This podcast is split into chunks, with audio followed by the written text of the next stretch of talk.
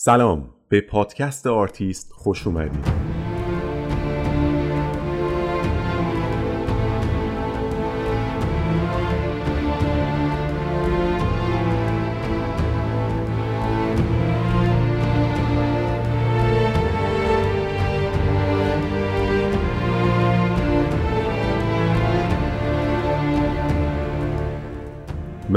علی مهدوی هستم و در این پادکست در هر قسمت داستان زندگی یکی از آرتیستای مهم و مطرح تاریخ هنر جهان رو روایت می‌کنم. این یه پادکست تحلیل اثر هنری یا نقد فیلم نیست بلکه قصه زندگی افرادیه که با همه موفقیت ها و شکست ها اسمی جاودانه از خودشون ثبت کردن. تلاش کردن شکست خوردن ایستادن و ادامه دادن. و البته در بعضی اوقات کمی هم خوش شانس بودن. به آرتیست خوش اومدید.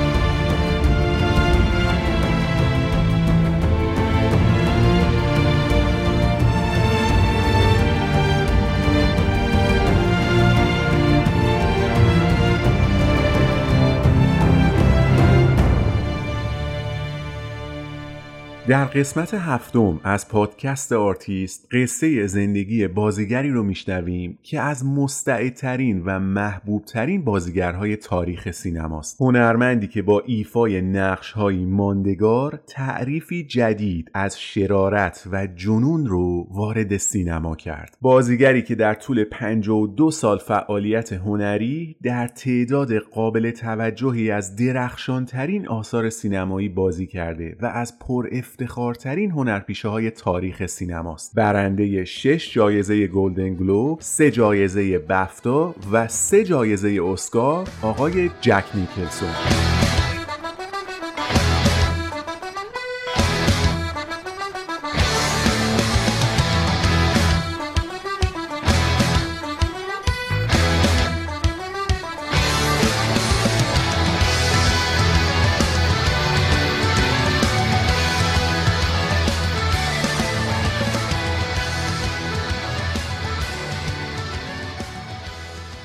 جک نیکلسون در تاریخ 22 اپریل سال 1937 یا دوم اردیبهشت 1316 خورشیدی در شهر نپتون از ایالت نیوجرسی آمریکا به دنیا آمد. یه پدر الکلی داشت که اصلا خونه نبود و به محض به دنیا اومدن پسرش کانون گرم خانواده رو بیخیال شد و زد بیرون و برای همیشه رفت. مامانش اتل آرایشگاه زنونه داشت و دو تا خواهرای بزرگش به اسمهای جون و لورن هم از جک مراقبت می‌کردن و هم کمک دست مامانشون تو آرایشگاه بودن. جک از موقعی که خودشو شناخت در یه محیط کاملا زنونه بزرگ شده بود. تا پایان دوران نوجوانی هیچ همدم و هم صحبتی بجز مامان و دوتا خواهراش نداشت. از موقعی که یادش میومد هم محیط خونه یه جور عجیبی بود. انگار یه چیزی سر جاش نبود. تو اون سن و سال کم سر در نمی آورد که داستان چیه و اکثر وقتش رو با خواهراش سپری می کرد. هرچند که وقتی که فقط چهار سالش بود خواهر بزرگش جون که اون موقع توی کاباره می‌خوند و میرقصید تصمیم گرفت برای بازیگر شدن بره به هالیوود. جک از همون روزای اول که پاشو گذاشت تو مدرسه تبدیل شد به بچه شر رو درس نخوند که تا پایان دوران دبیرستانش هم ادامه داشت. ادای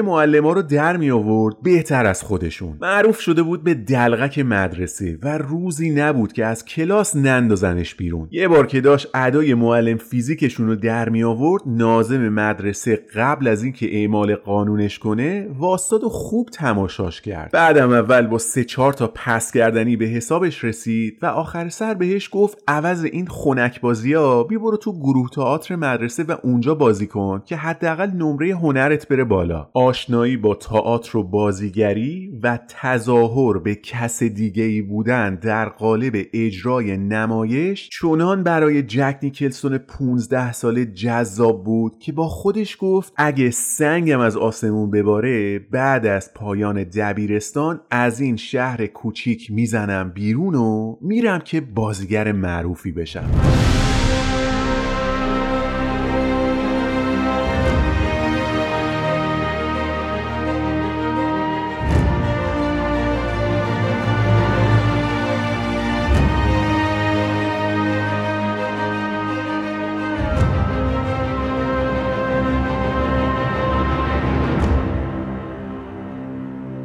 دبیرستان رو به هر بدبختی که بود تموم کرد. از اون طرف مامانش و خواهرش و دوست و آشنا می‌گفتند برو همین دوروبر یه کار پیدا کن و مشغول شو. بی خود پانشی بری یه شهر دیگه دنبال بازیگری ها این کارا آخر عاقبت نداره. یواش یواش داشت راضی می‌شد که بی خیال هنرپیشگی بشه که فهمید خواهرش جون در هالیوود نسبتا جا افتاده و توی کمپانی فیلمسازی MGM یه سری آشنا داره. نشست پیش خودش دو دو تا چارتا کرد گفت من که امکان نداره تو این شهر کوچیک آدم موفقی بشم. حالا فوقش دوزارم پول در بیارم اینجا. چه فایده داره وقتی که کاری که دوست دارم و نمی‌تونم انجام بدم؟ جک نیکلسون 18 ساله همونجا تصمیم گرفت که برای موفق شدن در حرفه‌ای که بهش علاقه داشت باید جسارت داشته باشه. این بود که یه ماشین درب و داغون خرید و مسیر 4500 کیلومتری بین نیوجرسی و هالیوود رو تک و تنها روند تا بتونه در عالم بازیگری سری در میون سرها در بیاره.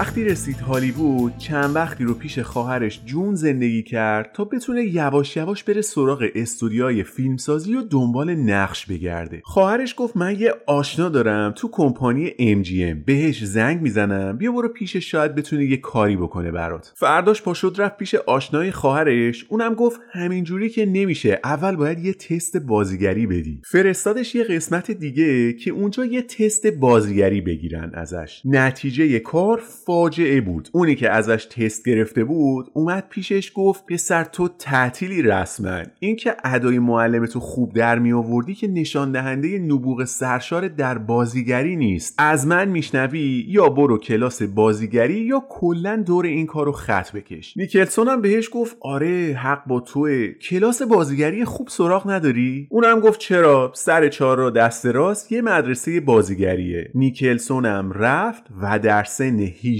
سالگی در مدرسه بازیگری جف کوری ثبت نام کرد. فرداش اون دوست خواهرش دوباره بهش زنگ زد که ببین ما کار بازیگری نداریم بهت بدیم اما یه پادو احتیاج داریم. یکی که نامه ببره بیاره واسه کارمندا قهوه بگیره چایی بیاره. خلاصه دم دست باشه دیگه. یه پولی هم در میاری این وسط. جک نیکلسون که اومده بود هالیوود بازیگر بشه یه کار توی استودیو فیلمسازی معروف MGM من پیدا کرد. اما اون کار بازیگری نبود کارگری بود. ولی خب از هیچی بهتر بود. صبح اونجا کار می‌کرد و یه پولی در می آورد اصرا هم که مدرسه بازیگری می‌رفت. تا اینکه به صورت کاملا اتفاقی با یه آقایی آشنا شد که سرنوشت زندگی هنری جک نیکلسون رو به کل تغییر داد.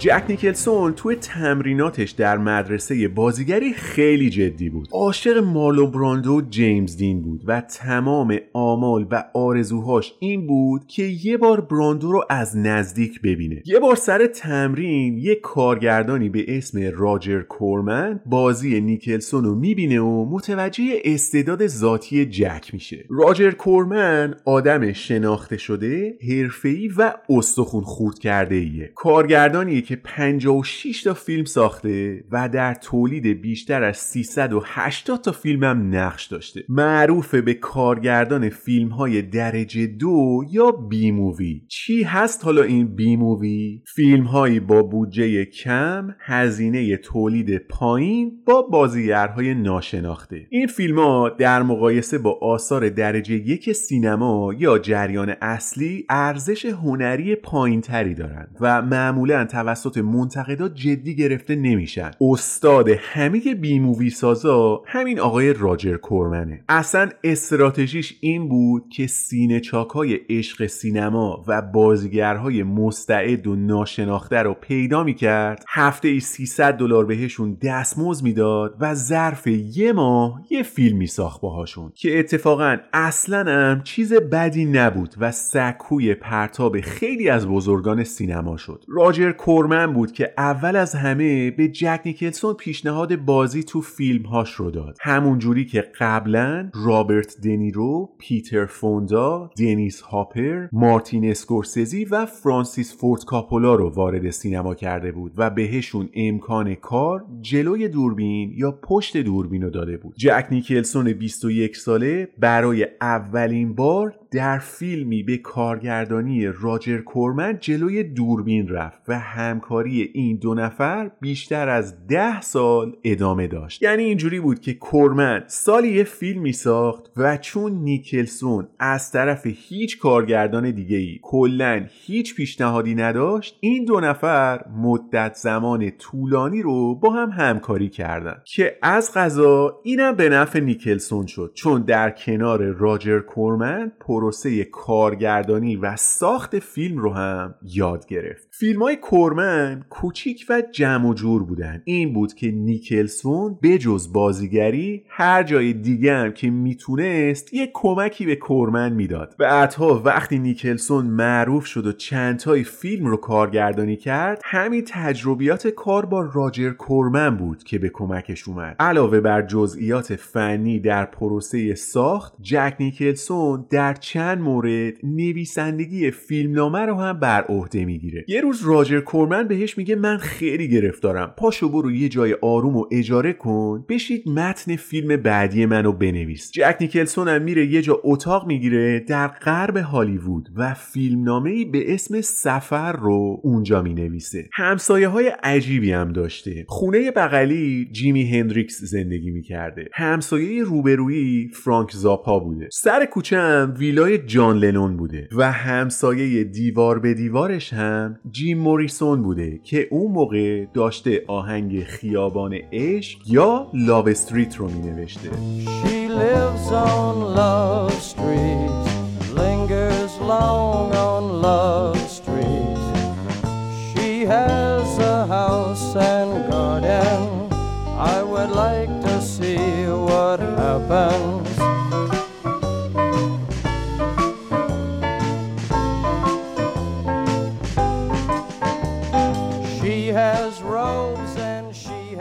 چند سالی بود که با راجر کورمن کار می‌کرد اما پیشرفت نمی‌کرد دیده نمی‌شد. هیچکی به جز کورمن بهش کار نمی‌داد. این وسط ها خواهرش جون هم در سن کم بر اثر ابتلا به سرطان فوت می‌کنه. خلاصه اوضاع جالبی نبود. تا اینکه بازی تو فیلم ایزی رایدر یا سبک سواران تبدیل به یه اتفاق مهم میشه براش. واسه نقش کوتاهی که تو این فیلم بازی کرد کاندید دریافت اسکار نقش مکمل شد و نگاه ها نسبت بهش جدی تر شد. پشبندش هم یه فیلم موفق دیگه بازی کرد به اسم پنج قطعه آسان که واسه این فیلم هم کاندید اسکار نقش اصلی شد که هیچ کدومشون رو نبرد. اما این مهم نبود چون تمام زحمت هایی که تو این ده دوازده سال کشیده بود بالاخره نتیجه داد و جک نیکلسون نه تنها دیده شد بلکه در بین اهالی سینما اسم در کرد. ولی خب اینا همه ابزار موفقیت بود. شرط لازم بود اما کافی نبود. چون هنوز به اون چیزی که استحقاقش رو داشت نرسیده بود. تو این دوران یکی دو تا اتفاق مهم براش میفته اول اینکه فیلمهاش مخصوصا ایزی رایدر فروش خوبی می‌کنن و حسابی دست و بالش پرپول میشه. انقدر که میره خونه کناری مارلون براندو رو می‌خره. دیوار بین حیات دوتا خونه رو هم هم بر میداره تا براندو هر موقع خواست راحت بیاد پیشش. موضوع دومم آشنایی با خانم آنجلیکا هیوستن دختر جان هیوستن کارگردان و بازیگر معروف سینمای آمریکاست که تبدیل میشه به رابطه ای بلند مدت پرفراز و نشیب و مملو از عشق و دعوا و خیانت. در مورد روابط شخصی نیکلسون حرف زیاده که اینجا نمیشه به صورت کامل باز کرد مسئله رو. فقط اینو بگم که بزرگوار از همون شروع جوانی روابط گسترده و بیشماری رو تجربه کردن. و از پولیشم که بهتر شد دیگه اوضاع نور علا نور شد. مخصوصا رفته بود یه جایی هم خونه خریده بود که اساتید اعظم روابط با خانم ها اونجا زندگی می‌کردن. اینا در واقع سه نفر بودن. با خصوصیات مشترک که در زمان و مکان مناسب کنار هم قرار گرفته بودن. مارلون براندو، وارن بیتی و جک نیکلسون که هر کدومشون منفردن از مصادیق بارز شرارت به حساب می اومدن نه تنها همسایه بودن بلکه فاز سنگین رفاقت هم با هم برداشته بودن. اینقدر سه نفری عشق و حال کردن که اسم اون خیابونی که اینا توش زندگی می‌کردن رو گذاشته بودن خیابون پسرهای بد استاد نیکلسون هم یه لقب ویژه داشتن. همه به ایشون می‌گفتن اقفالگر بزرگ یا اقواگر اعظم.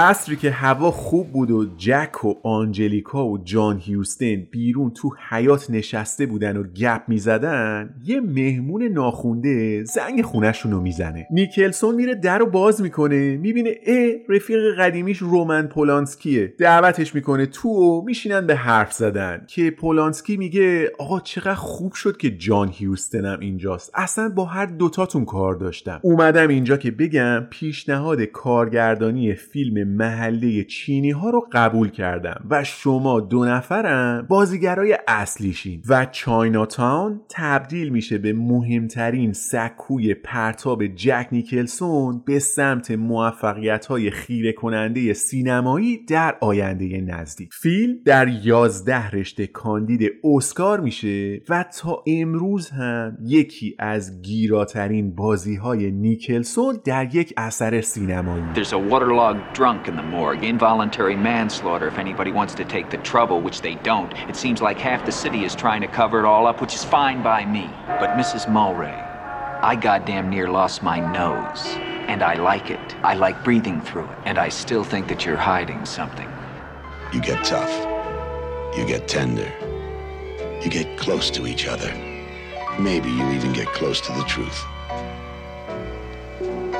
Jack Nicholson and Faye Dunaway in a Robert Evans production of a Roman Polanski film, Chinatown. دیگه زمین و زمان آماده بود واسه موفقیت اصلی و برنده شدن در اسکار. جک نیکلسون که الان 38 سالش بود و به سختی هرچه تمامتر به این مرحله از زندگی هنریش رسیده بود آماده بازی در یکی از جذابترین آثار سینمایی می‌شد. اوضاع زندگیشم مرتب و رو راه بود. چند بار کاندید اسکار شده بود همه روزنامه ها و مجله ها از خودش و بازیش تعریف و تمجید می‌کردن. درآمدش هم که سر به فلک می‌زد. از روابط شخصیش هم که نگم براتون. خلاصه همه چیز خوش و خورم داشت پیش می‌رفت که پستچی زنگ زد. گفت آقای نیکلسون یه بسته دارین و خودتون شخصا باید تحویل بگیرین. جک بسته رو گرفت دید از طرف مجله معروف تایم اومده و روش مهر محرمانه داره. پاکت رو باز کرد دید خبرنگار مجله تایم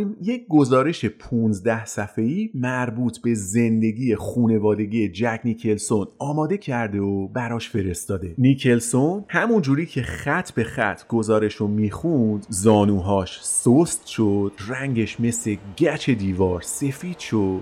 و عرقی سرد تمام بدنش رو در بر گرفت. خبری منقلب کننده و بهتاور مثل سائقه قدرتمند ارکان زندگی نیکلسون رو به لرزه در آورد.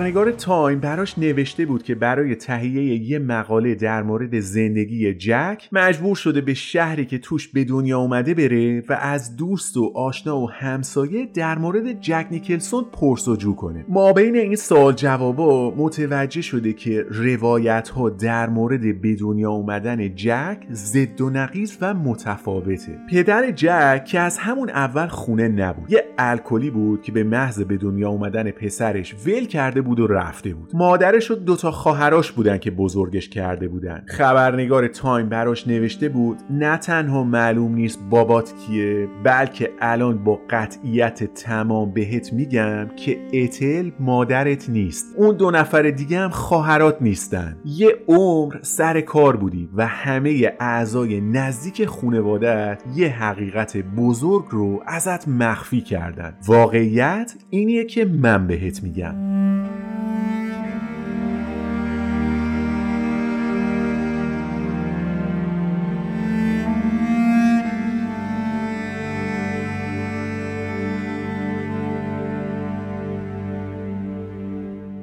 مادر واقعیت در واقع خواهرته. جون وقتی 16 سالش بوده تو رو حامله شده. معلوم نیست از کی و تلاشش برای انداختن بچه هم دیر شده بوده. خودت می‌دونی زندگی توی یه شهر کوچیک در ایالتی سنتی مثل نیوجرسی چجوریه. اگه مردم شهر متوجه چنین رسوایی می شدن زندگی رو به تمام خونوادت سیاه می‌کردن. این بود که مامان بزرگت اتل سرپرستی تو رو به عهده گرفت و جوری صحنه سازی کرد که انگار تو بچه سومشی و اینجوری زندگی تو و مادر واقعیت جون رو از حرف و حدیث مردم نجات داد. حالا که این نامه رو می‌خونی می‌دونم که اتل و جون چند وقتی هست که به علت سرطان درگذشتن. اما خالت لورن که تا الان فکر می‌کردی خواهرته هنوز زنده است. من این گزارش در جایی منتشر نخواهم کرد. خودت با لورن حرف بزن تا مطمئن بشی که چیزی که الان برات تعریف کردم واقعیته. نیکلسون هم مستاصل و خشمگین تلفن رو بر زنگ می‌زنه به لورن و ازش می‌پرسه که حرفای این یارو درسته؟ و اونم ضمن تایید میگه هر چی که برات نوشته کلمه به کلمه عین واقعیته. نیکلسون 38 ساله که حس می‌کرد در یک زد و بند خونوادگی از نزدیکترین افراد زندگیش. دروغ و دقل و لاپوشونی شنیده به کنج تنهاییش فرو رفت و مدتی رو در افسردگی گذروند.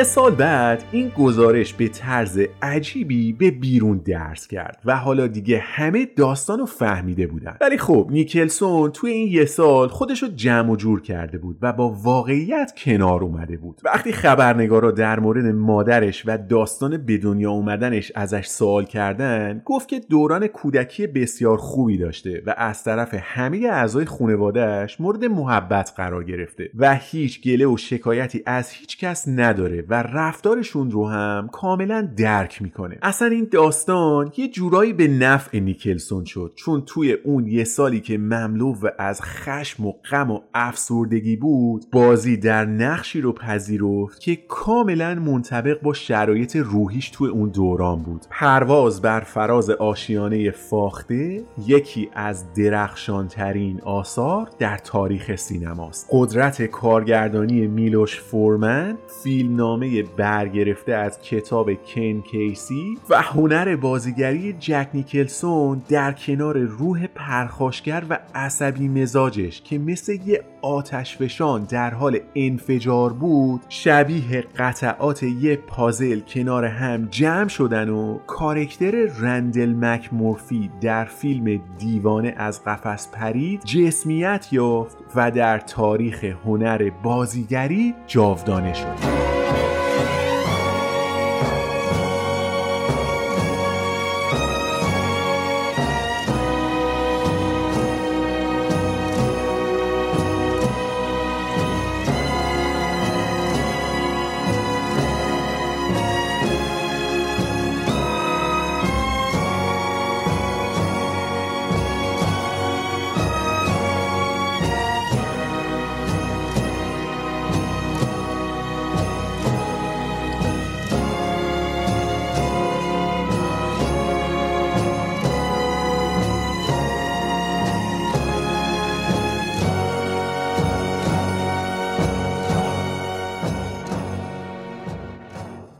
پرواز بر فراز آشیانه فاخته که به طرز عجیبی به دیوانه از قفس پرید هم ترجمه شده داستان زندگی فردی به اسم رندل مکمورفیه که متهم به تجاوز به دختری در زیر سن قانونیه. دادگاه برای اینکه مطمئن بشه که آیا مکمورفی در سلامت عقل به سر می‌بره یا خودشو به دیوانگی زده تا از مجازات و کار اجباری فرار کنه میفرستتش به تیمارستان ایالتی اورگان. تا وضعیتش اونجا بررسی بشه و نتیجه رو متعاقبا به دادگاه اعلام کنن. مک مورفی از همون بدو ورود با سرپرستار سنگدل و سختگیر و مستبدی به اسم خانوم رچد به مشکل می‌خوره و بقیه مریضا رو تحریک می‌کنه تا قوانین ضد انسانی بیمارستان رو به چالش بکشن. بازی نیکلسون اینقدر دقیق و کنترل شده است که مخاطب تا انتهای فیلم دو به شک میمونه که بالاخره مک مورفی واقعا بیمار روانیه یا ادای مریضا رو در میاره Chief voted now. Will you please turn the television set on? Mr. McMurphy, the meeting was adjourned and the vote was closed. But the vote was 10 to 8. The chief, he's got his hand up. Look. No, Mr. McMurphy. When the meeting was adjourned, the vote was nine to nine. Ah, come on. You're not going to say that now. You're not going to say that now. You're going to pull that henhouse shit now. When the vote, the chief just voted, it was 10 to 9. Now, I want that television set turned on right now. ساخت این اثر داستان عجیبی داره. سالها قبل از تولید فیلم استوره تاریخ سینما آقای کرک داگلاس در نمایشی به همین اسم در نقش مکمورفی بازی می‌کنه. اینقدر عاشق این نمایشنامه و کارکتر میشه که حق استفاده سینمایی اثر رو از نویسندش می‌خره. اما هرچی تلاش می‌کنه هیچ تهیه کننده حاضر نمیشه که روی ساخت فیلم سرمایه گذاری کنه. کرک داگلاس هم ناامید میشه و ادامه کارو میسپاره به پسرش مایکل. مایکل داگلاس بود که بالاخره برای ساخت فیلم تهیه کننده پیدا کرد. اما وقتی شرایط تولید مهیا شد پدرش حدودا 65 سالش بود و دیگه از نظر سنی مناسب بازی در نقش مک مورفی نبود و اینجوری بود که نقش به جک نیکلسون رسید. You know, it was we were in the Oregon State Mental Hospital, right, which was an active hospital. And part of the deal we had made with the hospital was that we would have patients working behind the scene in the film. I just didn't know that they were criminally insane. and Jack had arrived a little late. We had two weeks of rehearsal when the uh, the actors were connected with real patients that had the um, personal problems and issues. میلوش فورمن کارگردان توضیح میده که جک نیکلسون تمام وقت درگیر خلق شخصیت مک مورفی بوده و آنچنان در کارکترش غرق شده بوده که در خیلی از سکانس ها رفتارهایی ازش سر می‌زده که از یه انسان عاقل بعیده یا حرفایی می‌زده که اصلا توی فیلمنامه نبوده. کارگردان وقتی که می‌بینه نیکلسون اینقدر عمیق در نقشش فرو رفته بهش اجازه میده که هر جمله یا حرکتی رو که صلاح می‌دونه به صورت بداهه انجام بده. Do you think it might be possible to turn that music down so maybe a couple of the boys could talk? That music is for everyone, Mr. McMurphy. Yeah, I know, but you think we might ease it down a little bit so maybe the boys didn't have to shout? Huh? What you probably don't realize is that we have a lot of old men on this ward who couldn't hear the music if we turned it lower. That music is all they have. Your hand is staining my window. استقبال از فیلم خیلی خوب بود. هم فروش بالایی داشت و هم منتقدا کلی از ساختار فیلم تعریف کردن. در چهل و هشتمین مراسم اسکار پرواز بر فراز آشیانه فاخته تمام عناوین درجه یک اسکار رو از آن خودش کرد و جوایز پنجگانه اصلی رو شامل بهترین فیلم کارگردانی فیلمنامه و بازیگر اصلی زن و مرد رو یه جا برد. و جک نیکلسون برای اولین بار برنده اسکار بهترین بازیگر نقش اصلی مرد شد.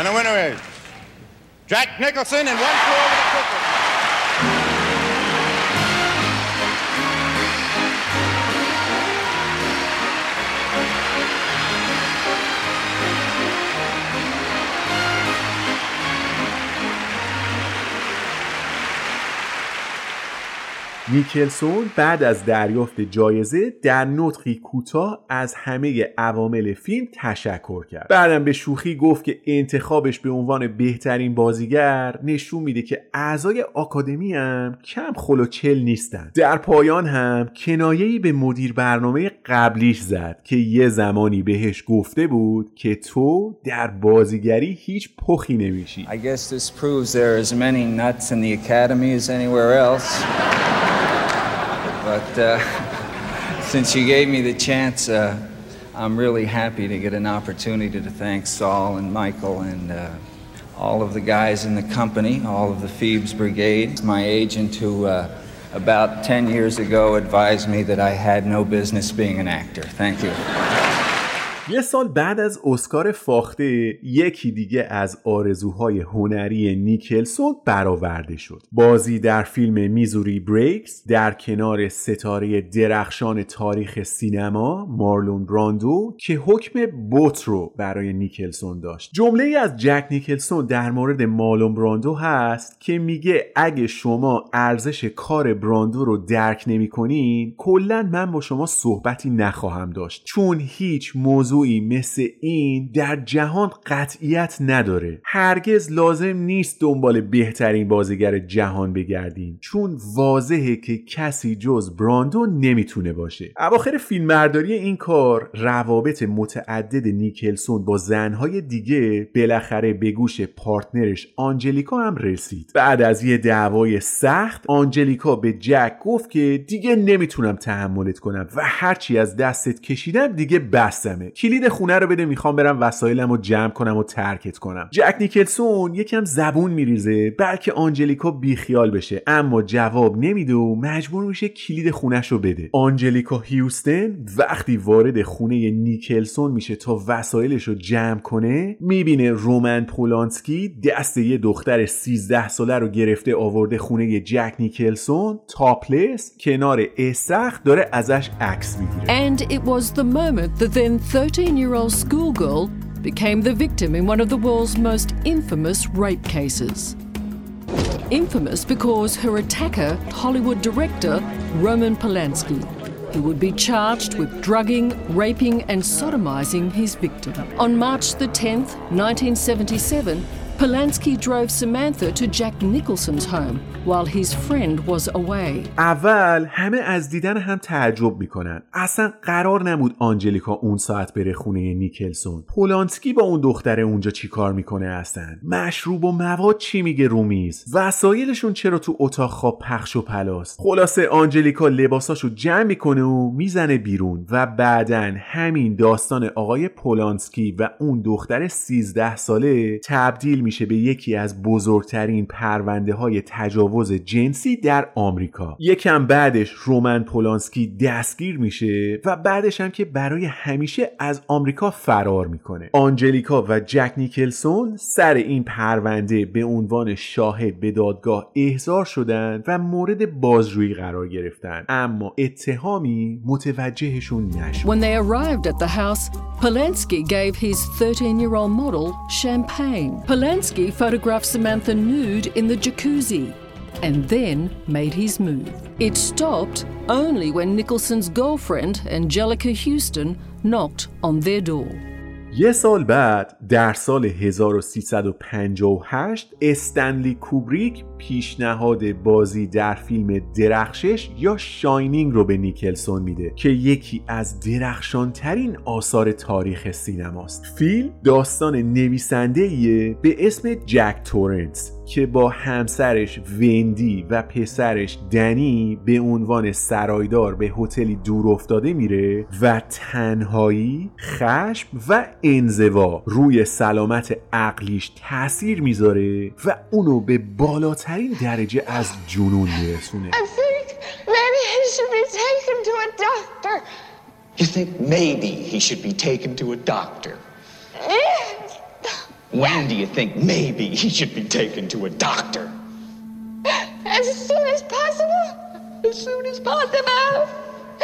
Jack. You believe his health might be at stake. Yes. You are concerned about him. Yes. And are you concerned about me? That's crazy! نیکلسون یه جا در مورد کارگردان فیلم گفته که همه از استنلی کوبریک به عنوان آقای خاص یاد می‌کنن و من هنوز معتقدم که این کلمه حق مطلب رو در مورد نبوغ کوبریک ادا نمی‌کنه. ساخت فیلم درخشش در اواسط مهر سال 1357 در لندن شروع شد و تا اواخر بهار سال بعد هم طول کشید. فیلمی که قرار بود 17 هفته ساختش طول بکشه تولیدش تا 47 هفته ادامه پیدا کرد. بعضی از سکانس ها رو تا 50 بار تمرین می‌کردن و برداشت ها بعضا تا بیشتر از 35 بار تکرار می‌شد. کوبریک به همه کار بازیگراش کار داشت. نیکلسون هر روز باید توضیح می‌داد که شب قبل کجا بوده و چی کار می‌کرده. از روابط زناشویی هنرپیشه زن فیلم با همسرش هم سوال جواب می‌کرد. از هیچ جزئیاتی نمیگذشت. بازیگرها رو در زمان فیلمبرداری به عمد راهنمایی نمی‌کرد و با تکرار سکانس ها خستشون می‌کرد چون اعتقاد داشت خستگی باعث میشه به خود واقعیشون نزدیکتر بشن و اینجوری بیشتر به عمق شخصیت ها فرو برن. خلاصه اینکه نفس همه بازیگرها رو گرفته بود. یه بار نیکلسون از کوبریک پرسید که حاجی این چه بازیگر زنیه که انتخاب کردی گذاشتی جلو من آخه؟ این همه گزینه بهتر وجود داشت. این چی داره آخه؟ کوبریک هم گفت بازیگری باید این نقش رو بازی کنه که مخاطبم ته دلش بخواد که اذیتش کنه. این حتی صداشم رو مخه. چه برسه به بقیه چیزاش. درخشش در دوم خرداد سال 1359 در آمریکا اکران شد و گیشه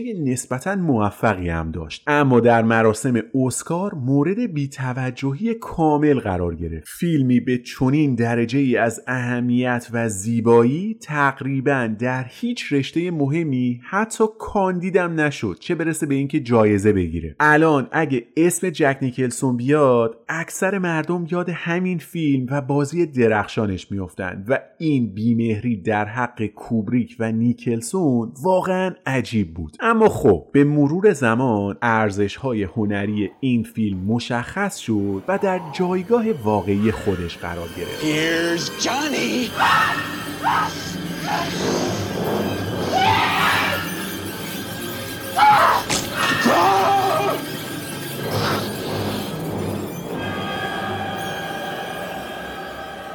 وقتی نیکلسون برای ساخت درخشش در لندن به سر می برد متوجه شد که آنجلیکا با دوست صمیمیش وارد رابطه شده و واسه اینکه هرسش رو در بیاره پا شده اومده لندن. زنگ زد به آنجلیکا و بعد از یه دعوای درست حسابی دوباره با هم قرار گذاشتن تا کدورت های گذشته رو پاک کنن. یکی دو شبم با هم خوب بودن که دوباره دعواشون شد و آنجلیکا گذاشت رفت آمریکا. نیکل نیکلسون هم که 24 ساعت نمی‌تونست بدون پارتنر بمونه با یه خانوم جدید وارد رابطه شد. کی بودن ایشون؟ خانوم مارگارت ترودو همسر پیر ترودو نخست وزیر اسبق کانادا و مادر همین آقای جاستین ترودو نخست وزیر خوشتیپ فعلی کانادا. رابطه نیکلسون و مارگارت ترودو که از همسر سابقش جدا شده بود خیلی طول نکشید اما ماشاءالله عمق زیادی داشت. اینقدر که مارگارت در کتاب خاطراتش نوشته که دلش حسابی پیش نیکلسون گیر کرده بوده و درسته که کمتر از یه ماه با هم بودن اما عشقبازی بینظیری رو با هم تجربه کردن و جک براش آدم قابل احترامیه. پارتنر بعدی هم یه مانکن معروف بود که بعد از دو ماه با نیکلسون کات کرد و رفت شد دوست دختر آقای جان کری وزیر خارجه اسبق آمریکا. در کنار همه این گلکاریا شما مصرف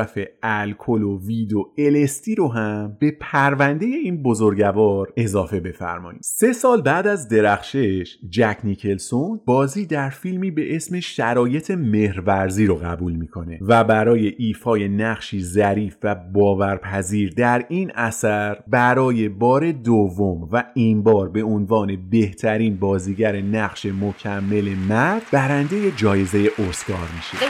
as Jack Nicholson turns his employment.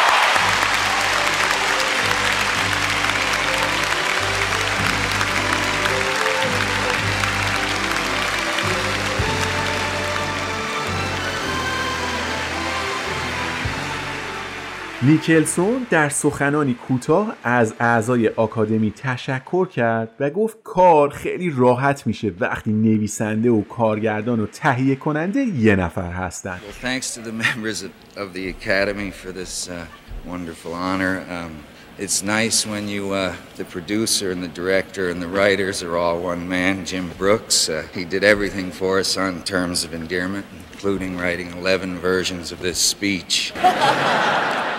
نیکلسون از زمان فیلم ایزی رایدر به بعد هیچ موقع مشکل درآمد و پول نداشته. اما بازی در یه فیلم موفق و امضای یه قرارداد کاملا حرفه‌ای میلیون ها دلار پول بیشتر رو نصیبش کرد. وقتی در سال 1367 تیم برتون پیشنهاد بازی در نقش جوکر در فیلم بتمن رو به نیکلسون داد قبل از اینکه کلام برتون منعقد بشه نیکلسون گفت آقا هستم. نه تنها نقش رو قبول می‌کنم بلکه از همین الان می‌دونم که جوکر من چه شکلی باید باشه. کاری می‌کنم که بچه ها بعد از دیدن فیلم تا چند شب از ترس نتونن بخوابن. جوکری خلق می‌کنم که الهام بخش بتمن های آینده باشه. My early experience told me from working for an audience full of children, the more you scare them, the more they like it. The worse you are, the better. because that was my response to the joke. I mean, after all, this is a hateful occurrence, this man. And if you looked at it literally, every kid loves this guy, I believe. And I particularly love just the name Joker.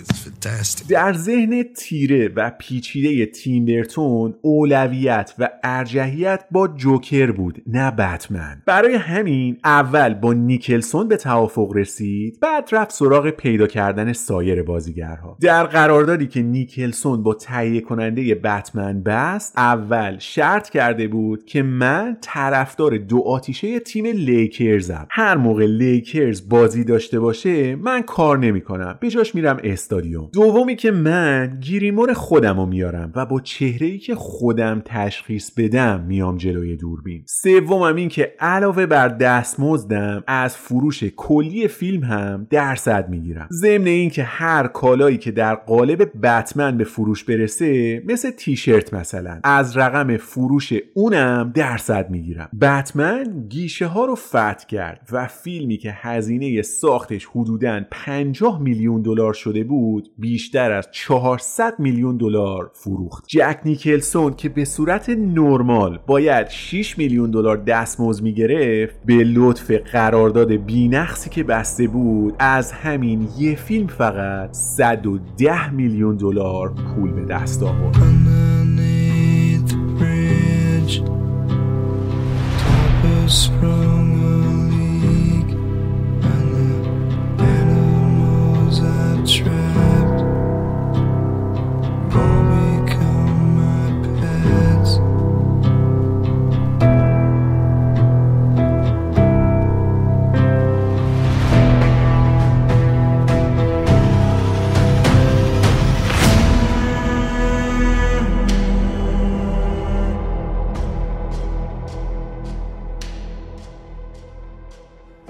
بعد از بتمن داستان رابطه متلاطم جک و آنجلیکا بالاخره تموم شد. مجله پلی بوی اون سال مصاحبه ای داشت با معروفترین مدلهاش و تقریبا همه دخترها یه جایی اشاره ای به رابطه با جک نیکلسون کرده بودن. وقتی آنجلیکا مصاحبه ها رو خوند کلش داشت سوت می‌کشید. نیکلسون دیگه کار رو از حد گذرونده بود و آنجلیکا تحملش تموم شده بود. تصمیم گرفت شب که جک اومد خونه یه دعوای اساسی را بندازه و تکلیفش رو روشن کنه. خشم سراسر وجودش رو گرفته بود. همینجوری که داشت مفاد اصلی دعوا مرافی شب رو در ذهنش مرور می‌کرد چشمش افتاد به صفحه اول روزنامه ای که روی صندلی بود. خبر درشت صفحه اول این بود. یه مدل معروف به اسم ربکا بروسارد سه ماهه حامله است. پدر بچه کیه؟ جک نیکلسون. رابطه جک و آنجلیکا هیوستن در اون لحظه و بعد از 17 سال برای همیشه پایان یافت.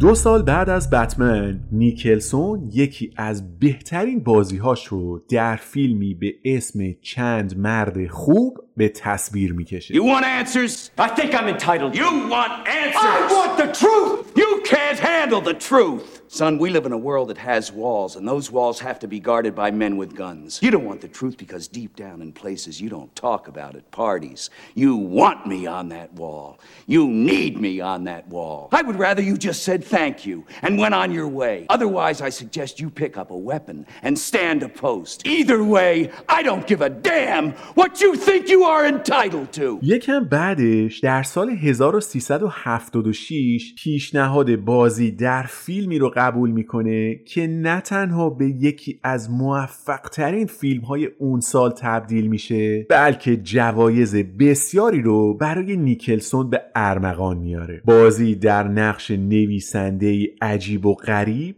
به اسم ملوین یودال در فیلم بهتر از این نمیشه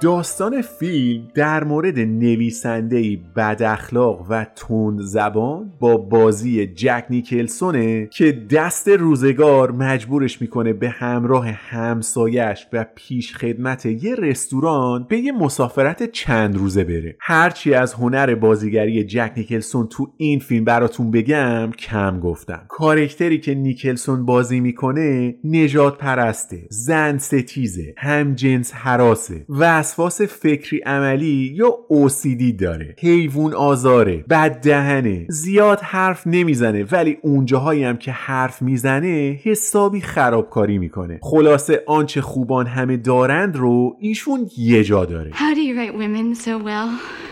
I think of a man, and I take away reason and accountability. اما علا رقم همه این خصلت های منفی و زننده ته دلش آدم خوبیه. دنبال آزار کسی نیست. یه جاهایی مهربونم هست حتی. خلاصه اینکه شما همه خصوصیات بدش رو می‌بینین اما یه جورایی ازش خوشتون میاد. و این شاهکار هنر بازیگری جک نیکلسونه. این یعنی بازی لب مرز قدم زدن روی لبه تیغ بازیگری. چون کوچکترین اکت اشتباه می‌تونه باعث بشه که تماشاگر از کارکتر نویسنده بدش بیاد اما احساسات متضاد تا انتهای فیلم همراه مخاطب هست All right, well, yeah, you were there. You know, you, you know what you said. Well, my compliment to you is the next morning I started taking the pills. I don't quite get how that's a compliment for me. You make me want to be a better man.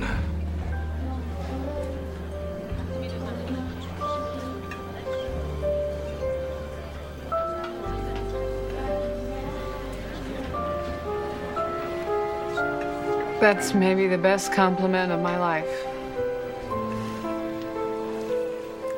بهتر از این نمیشه مثل سایر فیلم های نیکلسون فروش خیره کننده ای داشت. اصلا نیکلسون تبدیل شده بود به طلا و حضورش ارزش سینمایی اثر رو چندین برابر می‌کرد. در هفتادمین مراسم اسکار آقای جک نیکلسون برای بار سوم و این بار برای ایفای نقش ملوین یودال برنده اسکار بهترین بازیگر نقش اصلی مرد Ladies and gentlemen, Academy Award winner Francis McDormand. And the Oscar goes to Jack Nicholson in As Good as It Gets.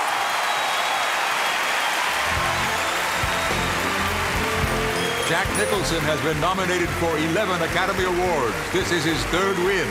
He previously took home Oscars for his performances in One Flew Over the Cuckoo's Nest and Terms of Endearment.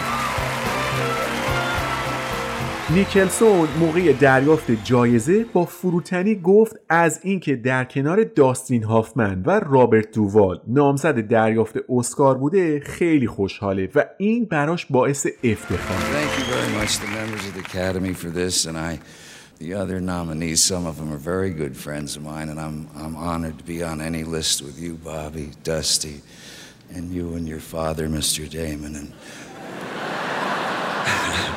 my old bike pal Fonda. بعدش هم از همه حضار واسه اینکه اینقدر خوشگل و قشنگن تشکر کرد I'd like to thank I'd like to thank everybody here tonight for looking so good. Uh, و در پایان با اسم بردن از دوستان تازه درگذشتش جایزش رو به روح پرفتوح همه اونها تقدیم کرد I'd like to dedicate this to Miles Davis, uh, Robert Mitchum, uh, Shorty Smith, Joe Vitrano, Ray Kramer, Rupert Cross, uh, J.T. Walsh, and Luana Anders.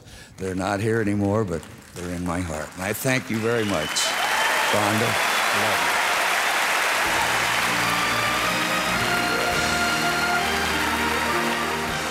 در اواسط سال 1380 نیکلسون برای شرکت در جشنواره فیلم مسکو به روسیه میره و مهمترین جایزه دستاوردهای هنری روسیه رو از ولادیمیر پوتین دریافت می‌کنه. در برگشت به آمریکا اما فاجعه 11 سپتامبر اتفاق می افته. Some very very sketchy details reaching us here at Sky Center important enough to bring to you though at this early stage we believe that a plane has crashed into the World Trade Center. Center in New York. حمله به برج های تجارت جهانی در نیویورک قلب نیکلسون رو به درد میاره. اما مثل یه هنرمند متعهد که در لحظه نیاز در کنار مردم کشورش میسته نیکلسون به عنوان نیروی داوطلب لباس کار پوشید و در خیابونهای نیویورک به آواربرداری کمک کرد. وقتی دید خیلی از مردمی که اومدن کمک کنن کفش و لباس مناسب ندارن با هزینه شخصیش برای 250 نفر از نیروهای داوطلب کلاه ایمنی و لباس و کفش کار خرید و هر آنچه که از دستش برمی اومد رو در اون لحظه تاریخی برای کشورش انجام داد Today, our fellow citizens, our way of life, our very freedom came under attack in a series of deliberate and deadly terrorist acts. Thousands of lives were suddenly ended by evil, despicable acts of terror. Terrorist attacks can shake the foundations of our biggest buildings, but they cannot touch the foundation of America. جورج دبلیو بوش رئیس جمهور وقت آمریکا در اواخر همون سال ضمن تقدیر از جک نیکلسون از او به عنوان هنرمندی تأثیرگذار و خارق العاده یاد کرد و جایزه معروف مرکز کندی رو به جک اهدا کرد. یه سال بعد نیکلسون رکورد نامزد شدن در اسکار توسط یه هنرپیشه مرد رو با بازی در فیلم درباره اشمیت شکوند جک نیکلسون برای ایفای نقش وارن اشمیت برای دوازدهمین بار کاندید دریافت اسکار شد و از رکورد سر لارنس اولیویه عبور کرد My name is Warren R. Schmidt. I am 66 years old and recently retired. Helen and I have been married 42 years. Don't dilly dally. Lately, I find myself asking the same question Who is this old woman who lives in my house? But then there's Jeannie. She's our only. Recently, she got engaged. I think she could have done a heck of a lot better. It's not a pyramid scheme. رکورددار نامزد شدن در اسکار تنها دستاورد جک نیکلسون در اون سال نبود. بردن یه جایزه معتبر بین المللی دیگه شادکامی های جک نیکلسون بزرگ رو تکمیل کرد. در 22 بهمن سال 1380 جک نیکلسون برنده سیمرغ بلورین بهترین بازیگر مرد از بخش بین الملل بیستمین جشنواره فیلم فجر شد. وطنم ای شکوه پا بر جا در دل التهاب دوران ها کشور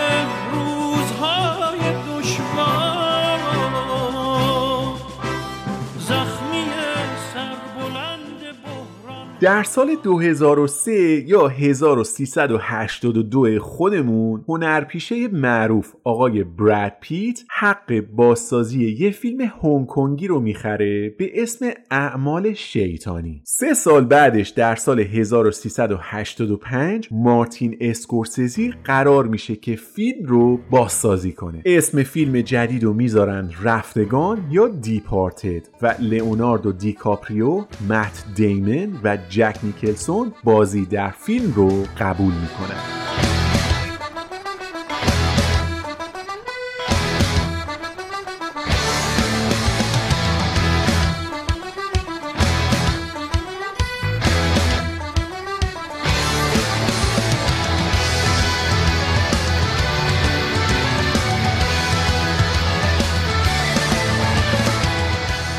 وقتی نیکلسون فیلمنامه رو خوند به اسکورسزی گفت ببین این نقش یه چیزی کم داره انگار واقعی نیست باورپذیر نیست. نویسنده ها هم به حرفای نیکلسون گوش دادن و شخصیت فرانک کستلو رو این بار از روی یه گنگستر واقعی ایرلندی آمریکایی بازنویسی کردن. جک برای این نقش کاندید دریافت گلدن گلوب شد و فیلم هم اثر بسیار موفقی از کار در اومد. اما این مارتین اسکورسزی بود که به حق اما خیلی دیر برنده اسکار بهترین کارگردانی شد بازی نیکلسون در قالب رئیس یه باند مافیایی از بهترین بازیهاش در طول دوران حرفه‌ای شد I don't want to be a product of my environment.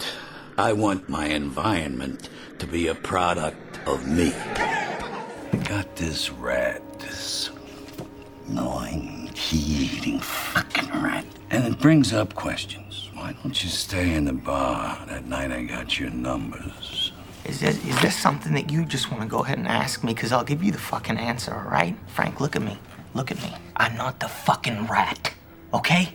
I'm not the fucking rat. بعد از رفتگان یه حرف و حدیثایی در مورد وضعیت سلامتی جک نیکلسون مطرح شد چند جایی گفته شد که نیکلسون آلزایمر داره و دیگه نمی‌تونه فیلمنامه رو حفظ کنه و مثل دوست قدیمیش مالوم براندو باید متن رو بنویسن براش و بچسبونن رو دیوار تا بتونه بخونه چیزی که البته بعدا تکذیب شد اما نهایتا در سال 1389 جک نیکلسون که اون موقع 73 سالش بود با بازی در فیلم از کجا می‌دونی یا How Do You Know برای آخرین بار در یک اثر سینمایی بازی کرد و بعدش برای همیشه خودش رو به صورت غیر رسمی بازنشسته کرد.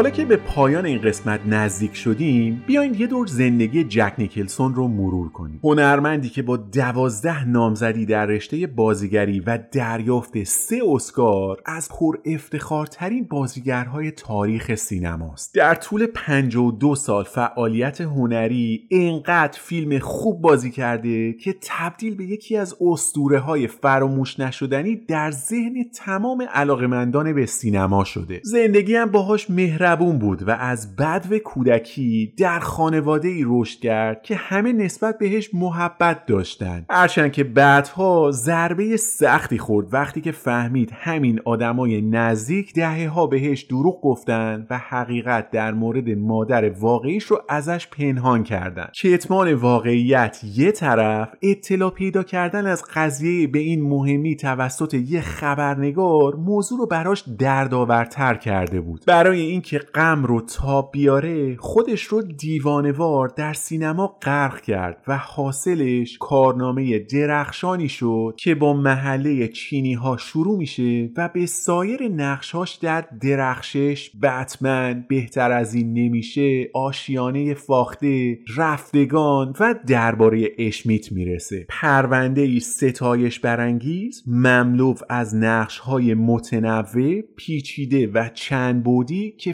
فقط از بازیگری توانمند مثل جک نیکلسون برمیاد. تمام مسیرهای منتهی به عشق و حال رو هم به صورت خستگی ناپذیر و با قدرت هرچه تمامتر طی کرد. بزرگوار محدودیتی برای خودشون در این زمینه قائل نبودن و دست رد به سینه هیچ گزینه ای نزدن. یه بار ازش پرسیدن تو چرا همیشه عینک آفتابی می‌زنی؟ گفت وقتی عینک می‌زنم جک نیکلسونم بدون عینک یه پیرمرد چاق شکم گندم که کسی منو نمی‌شناسه. نیکلسون خیلی اهل بزل و بخشش و خیری و این حرفا نبود. اما وقتی پای کمک به کشورش اومد وسط دیگه ستاره نبود. یکی از مردم بود. یکی از نیروهای داوطلب. در روزهای بعد از 11 سپتامبر راننده لیفت راک شده بود و به آواربرداری کمک می‌کرد. اونجا بود که از ثروتش برای تجهیز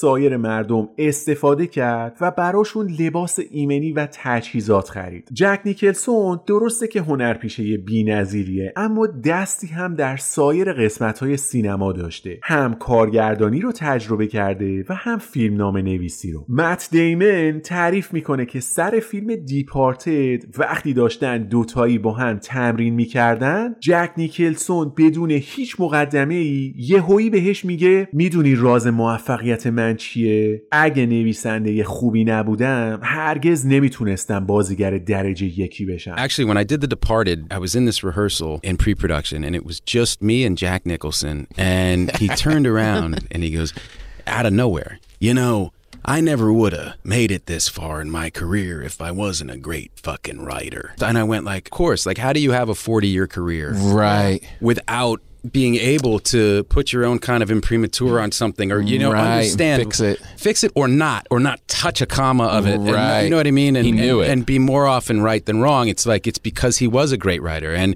and i watched him do incredible things. توی مصاحبه ای از ناومی واتس پرسیدن که شماها وقتی تو مراسم اسکار شرکت می‌کنین باید چیکار کنین؟ پروتکل چیه؟ می‌تونین با بقیه حرف بزنین در طول مراسم یا باید سکوت کنین؟ اونم توضیح میده که روال اینه که ساکت باشیم و به مراسم توجه کنیم. ولی استثنا هم داره. اگه یکی مثل جک نیکلسون کنارتون باشه در طول مراسم مدام باهاتون حرف می‌زنه و از خاطراتش با تمامی افرادی که روی صحنه میان تعریف می‌کنه که اصلا این خودش یه شو مفرح جداگانه است جک نیکلسون دیگه نمیشه ازش توقع داشت آدم منضبطی باشه Jack Nicholson. Oh, Jack Nicholson. Yeah, oh, he okay. likes- That's a really good one. He likes to talk.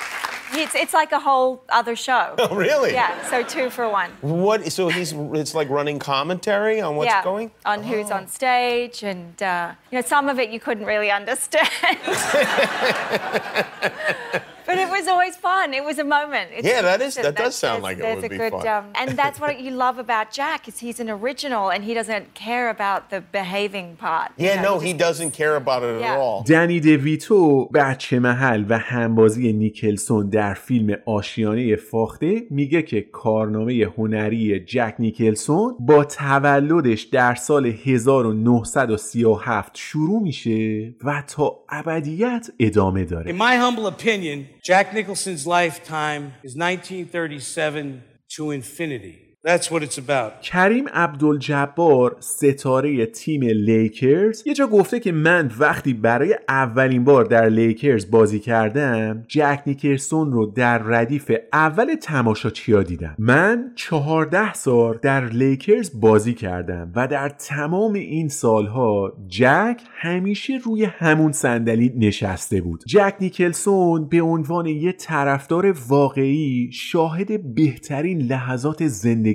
ورزشی من بوده و من الان اینجام که بهش بگم کارش در سینما خارق العاده است و در بازیگری بهترینه Uh, in 1975, I came to Los Angeles to play for the Lakers. At my first game at the Forum in that fall, I was pleasantly surprised to see Jack sitting there at courtside. For the next 14 years, he was a fixture in that seat, and he got to see most of my best moments. And for that reason, especially, I'm, I'm glad to be here tonight to share this moment with you, Jack. I've enjoyed so many of your films. Let's just say it. You've done it all, Jack, and you've done it all extraordinarily well. All the best to you. Thank you. مایکل داگلاس که تجربه همکاری با نیکلسون رو به عنوان تهیه کننده فیلم آشیانه فاخته داشته میگه که من خودم بازیگرم اما سر اون فیلم از جک نیکلسون درس بازیگری یاد گرفتم. من هیچ کس رو به راحتی نیکلسون جلوی دوربین ندیدم. یه استعداد واقعیه و حقیقتا باعث افتخار منه که در حلقه دوستان جک نیکلسون باشم. I picture about acting, watching Jack, because he never breaks. He's one of the only people I know who I think is more comfortable in front of the camera than he is in real life. That's as relaxed as he is with the camera. So, with that talent, I salute you, and I don't know how you got it. But I do know about talent. I know about the hours of homework you do that nobody ever sees.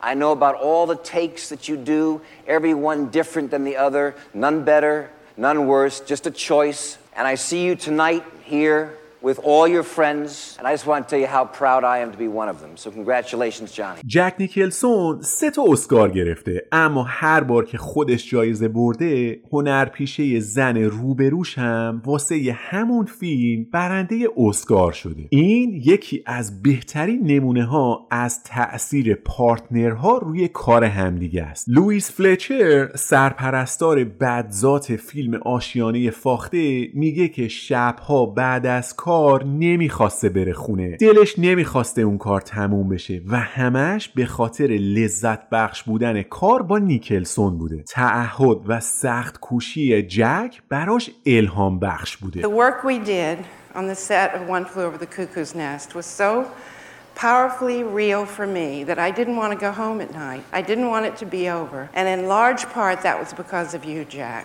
You inspired me with your generosity and your commitment and your hard work, which you made look so easy that I thought I could do it too. جک نیکلسون در طول فعالیت هنریش چهار تا فیلم کارگردانی کرده و در بیشتر از 60 اثر ایفای نقش کرده خنده ها، شوخی ها، بازی با لحن صدا، حرکات بدن و بازی با عضلات صورت از مهارت هایی که نیکلسون رو تبدیل کرد به پسر طلایی عصر جدید هالیوود و ضد قهرمانی سرشار از شرارت و سرکشی و جنون. این قسمت رو با حرفهای وارن بیتی در مورد جک نیکلسون تموم می‌کنم که در مورد رفیق صمیمیش میگه جک انسانی صادق همدل و قابل اعتماده که سه تا هنر رو با هم داره. هنر رفاقت هنر خوب زندگی کردن و هنر بازیگری. و من هیچ هنرپیشه دیگه ای رو نمی‌شناسم که این خصوصیات رو یه جا داشته باشه. He is honest, he is empathetic, he is discreet, he is trustworthy. He continues to cultivate the art of friendship and the art of living with the same grace and avidity as he does the art of acting, and I don't know any artist in those three fields that I value more.